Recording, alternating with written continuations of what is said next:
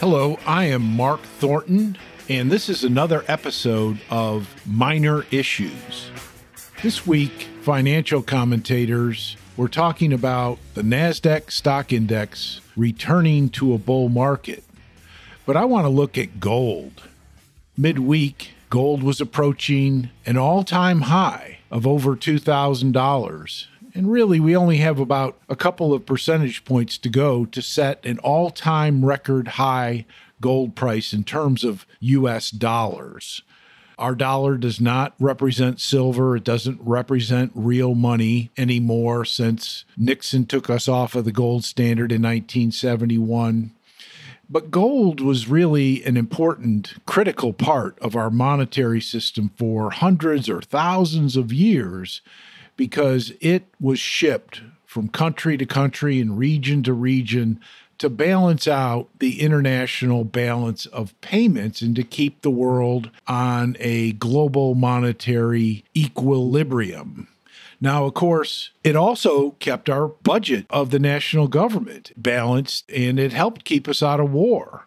But that is something we've given up by going off the gold standard. When we went off the gold standard, it was really the Bretton Woods standard where the US dollar was defined in terms of gold.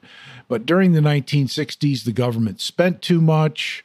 We were fighting the Cold War, the Vietnam War, the war on poverty, and all of that spending needed to be paid for by printing money. And of course, foreigners didn't want our paper money, so they redeemed it in terms of gold and President Nixon was forced to shut down what's called the gold window in 1971. It's important to note that prior to this, of course, the gold price was fixed and we were on a very long term pattern of equilibrium or stability in terms of the price of gold. And if we look at subsequently to going off of the gold standard, we see great initial instability with the price of gold going from $35 up to $150 and then back to $100 in a couple of years.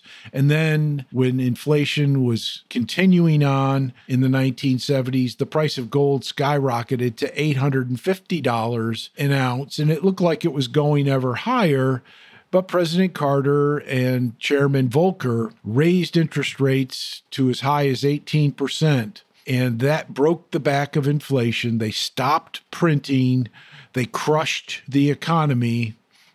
And that was good enough to create a gold equilibrium price, or range at least, for the next 20 years. And it was only until the early 2000s and the first decade of the new millennium where the Fed returned to inflation, created a housing bubble, and the price of gold went up over 600%.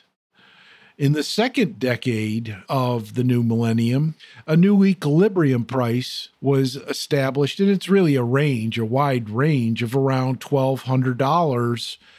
And that lasted until recently, mid 2019, if you had only known what was going to happen subsequently to the middle of 2019, you would be a very rich person. Within one year, we had reached a new all time high in the price of gold, over $2,000 an ounce. This would level off, but one year later, we had another run at the top, run at an all time high. Just one year ago, actually, and where we are right now is no big surprise. We're back near those all time highs. So, the main point here is that gold itself is very stable. And it's really the monetary system that is causing instability in the gold price. It's monetary chaos, in essence, that is creating the instability in the gold price and has us perched here at an all time high level.